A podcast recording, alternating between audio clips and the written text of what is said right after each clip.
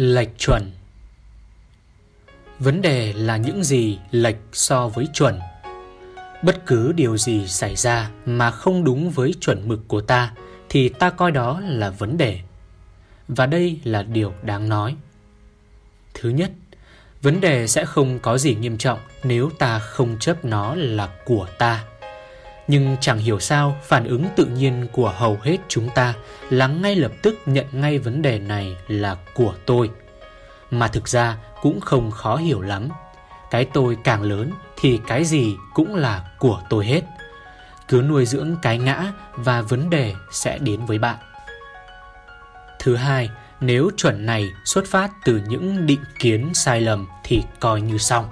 Ta sẽ mắc kẹt trong vấn đề cho đến khi các định kiến bị phá vỡ.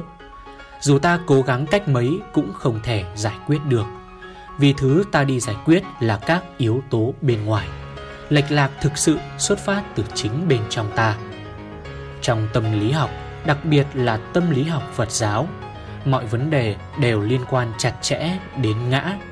Càng hiểu đúng các sự thật về khổ, vô ngã và vô thường đến đâu cuộc đời ta càng trở nên yên bình đến đó. Còn nếu không, thì đừng bảo sao nước biển lại mặn